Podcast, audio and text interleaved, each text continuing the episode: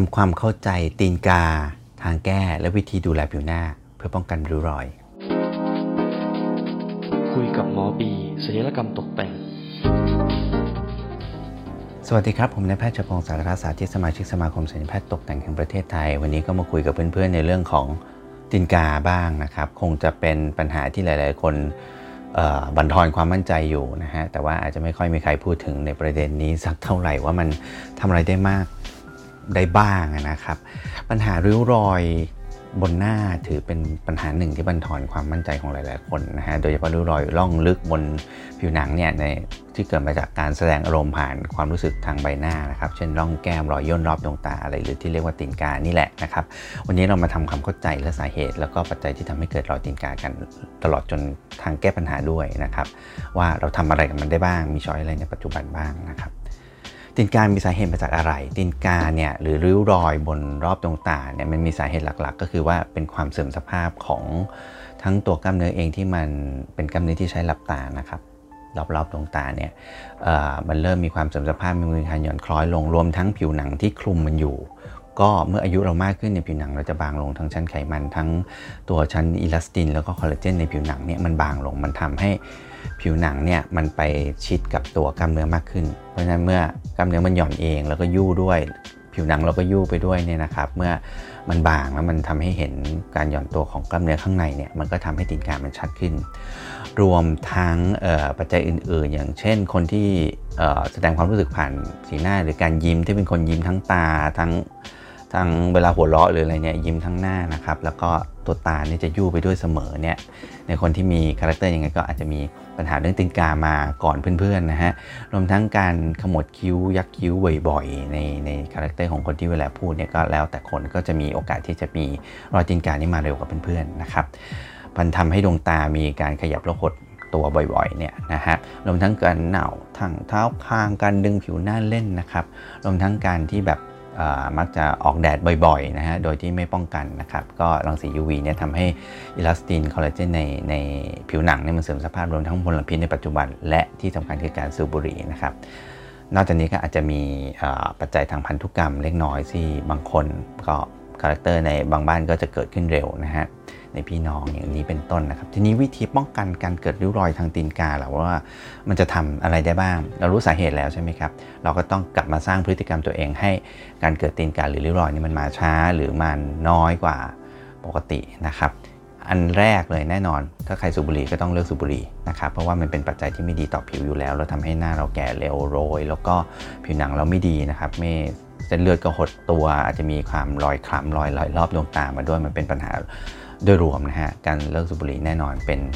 ข้อดีต่อสุขภาพแน่นอนนะครับมันไม่มีอะไรดีเลยสูบบุหรี่นะครับอันที่2พยายามเพิ่มความชุ่มชื้นให้กับใบหน้าสม่ำเสมอด้วยการใช้ครีมหลอบดวงตาจะเป็นมอยเจอร์เป็นอะไรก็แล้วแต่ที่เราใช้แล้วไม่แพ้นะครับเพื่อกระตุ้นความแข็งแรงของผิวหนังไม่ให้หย่อนคล้อยไปนั่นเองนะฮะ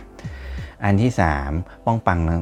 กันรังสี UV เนี่ยนะครับด้วยการทาครีมกันแดดสม่ำเสมอนะฮะจะต้องทาทุกวันนะครับเพราะว่าแดดปัจจุบันนี้มันก็แรงด้วยนะฮะครีมกันแดดที่ใช้ก็จะต้องมี SPF เกิน 30-50 เท่าขึ้นไปนะครับส่วนใหญ่ครีมกันแดดมันจะผสมด้วยแร่ซิงค์ออกไซด์หรือว่าไทเทเนียมไดออกไซด์อยู่แล้วซึ่งป้องกันการเสริมสภาพของคอลลาเจนใต้ผิวหนังได้ดียิ่งขึ้นนะครับ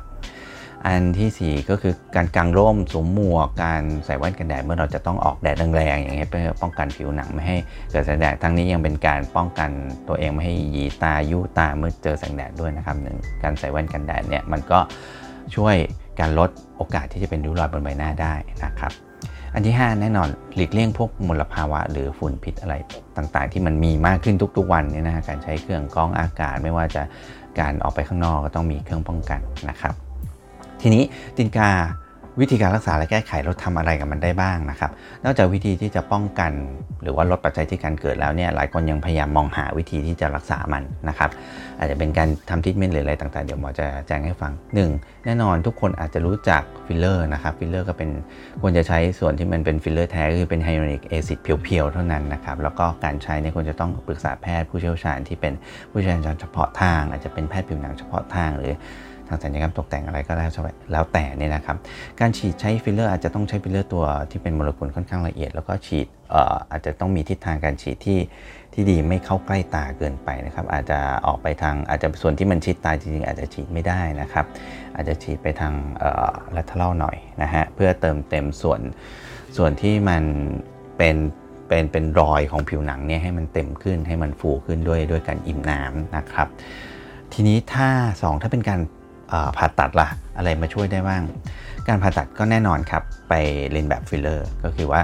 เราใช้ไขมันไมโครนี่แหละหรือไมโครไฟต์อินเจคชันนะครับเพราะฉะนั้นการฉีดเนี่ยก็ต้องฉีดโดยหมอที่รู้ระดับผิวหนังรู้ความลึกตื้นของชั้นผิวหนังนะครับต้องเป็นคุณหมอเฉพาะทางเป็นศัลยกรรมตกแต่งเฉพาะทางนะครับเพราะว่าฉีดตรงนี้มันใกล้ดวงตาก็แต่ว่า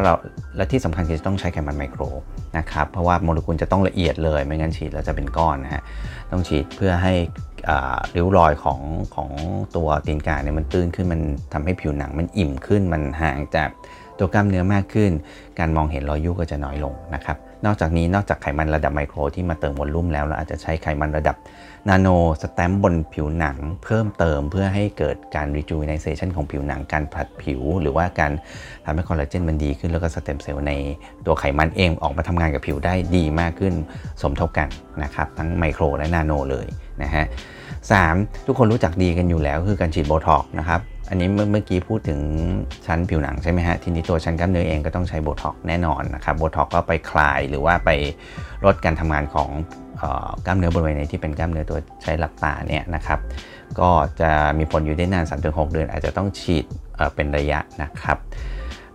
ก็ต้องฉีดโดยผู้เชี่ยวชาญเหมือนกันเพราะอันนี้มันใกล้ตานะครับเพราะว่าถ้าฉีดใกล้ตาเกินไปมันอาจจะไปโดนกล้ามเนื้อที่ใช้ลืมตาซึ่งทำให้เกิดตาตกอยู่ได้เป็นเดือนๆอยู่เหมือนกันนะครับ4การทำเลเซอร์ต่างๆหรือทรีทเมนต์ต่างๆเนี่ยก็เพื่อการกำจัดผิวชั้นนอกออกสร้างคอลลาเจนใหม่ให้ผิวหนังมันแข็งแรงขึ้นหรือการทำทรีทเมนต์ที่เข้าไปกระชับตัวกล้ามเนื้อเพื่อให้กล้ามเนื้อมันกระชับขึ้นไม่หย่อนคล้อยเนี่ยนะครับก็อาจจะช่วยได้ซึ่งอันนี้เนี่ยมันไม่มีอะไรที่สามารถแก้ริ้วรอยได้ 100% ก็อาจจะเป็นการช่วยแล้วก็การใช้เวลาให้มันนานขึ้นที่จะเกิดขึ้นนะครับก็แล้วก็ยังจะต้องเมื่อทำทรีทเมนต์แล้วก็จะต้องมีระยะเวลาที่ต้องฟื้นฟูเหมือนกันนะครับซึ่งอาจจะมีการเจ็บบ้างมีบวมช้ำมีร่องรอยบ้างแล้ววันนั้นต้องหาคุณหมอที่เป็นผู้เชี่ยวชาญเป็นหมอผิวหนังเฉพาะทางนะครับในการทำเลเซอร์ทรีทเมนต์ตรงนี้ว่าจะเลือกใช้ตัวไหนพลังงานเท่าไหร่นี่สำคัญนะฮะทีนี้มันก็จะมีคำถามว่าการดึงหน้าล่ะสามารถลดรอยตีนกาได้ไหมนะครับก็การดึงหน้าเนี่ยมันก็จะมีหลายระดับอย่างที่หมอค่อยพูดใช่ไหมครับอาจจะมีระดับเทมโพรัลระดับบนระดับกลางเนี่ยส่วนใหญ่ก็ระดับที่จะมาเกี่ยวกับตรงนี้ก็อาจจะเป็นระดับตรงที่จะต้องมากลางๆเพื่อเปิดแผลให้ชัดเจนขึ้นแล้วก็การเลาะผิวหนังต้องใช้ความเชี่ยวชาญและประสบการณ์มากพอสมควรถ้าจะเลาะมาถึงบริเวณนี้เพื่อจะให้ชั้นผิวหนังที่ใกล้ๆดวงตาถึงขนาดใกล้ๆดวงตาเนี่ยนะครับแยกจากตัวกล้ามเนื้อที่เป็นกล้ามเนื้อหลับตาเนี่ยเพลนต้องแม่นนะฮะแล้วก็ต้องมีประสบการณ์พอควรเพราะว่าเลาะมาค่อนข้างถือว่าไกลกว่าโปรเซสของการดึงหน้าปกตินิดนึงนะครับโดยส่วนตัวคุณหมอก็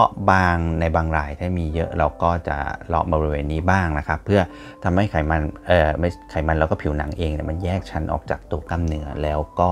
เกิดการแผ่การสเตรชเวลาเราเก็บหนังไปเนี่ยมันก็จะช่วยได้นะครับแล้วก็อีกอันหนึ่งส่วนใหญ่ก็มักจะทำร่วมกันในคนที่มีปัญหาตรงนี้เนี่ยเมื่อเราเลาะมาแล้วเนี่ยก็จะใช้ไขมันไมโครและไขมันนาโนที่ช่วยฉีดตัวร่องรอยตรงนี้ให้มันจางขึ้นหรือมันเต็มขึ้นไปด้วยนะครับมักจะทำร่วมกันแล้วในสมัยนี้นะฮะก็จะมีเทคนิคเหล่านี้ที่มาช่วยได้นะครับในคนที่มีปัญหาเยอะมันก็อาจจะเกิดการเปลี่ยนแปลงที่ดีขึ้นชัดเจนกว่าคนที่มีปัญหาน้อยๆนะครับซึ่งอาจจะเอามาช่วยๆกันได้นะครับจะเห็นว่ามันต้องเป็นการทำอะไรที่เป็นคอมบิเนชันกันนะฮะเพราะว่าแล้วโดยเฉพาะการผ่าตัดตรงนี้เนี่ยต้องย้ำว่าต้องใช้ผู้เชี่ยวชาญเฉพาะทางจริงๆนะครับเพราะว่าเส้นประสาทที่มาอยู่กล้ามเนื้อตรงนี้มันเป็นกล้ามเนื้อแค่บางๆเท่านั้นแล้วเส้นประสาทที่มาอยู่ตรงนี้มันเริ่มจะขึ้นมาในชั้นที่ค่อนข้างจะ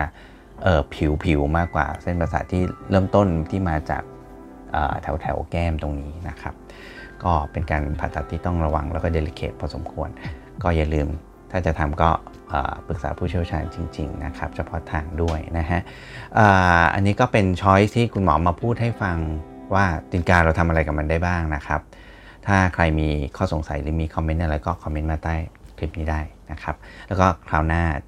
ถ้ามีอะไรที่น่าสนใจคุณหมอจะเอามาฝากกันอีกนะครับถ้าฉะนั้นถ้าใครคิดว่าคลิปคุณหมอมีประโยชน์มียังไงก็ฝากกดแชร์กดไลค์กด Subscribe ให้ด้วยนะครับแล้วโอกาสหน้าเจอกันในปัญหาต่อๆไปสวัสดีครับคุยกับหมอบีศัลยกรรมตกแต่ง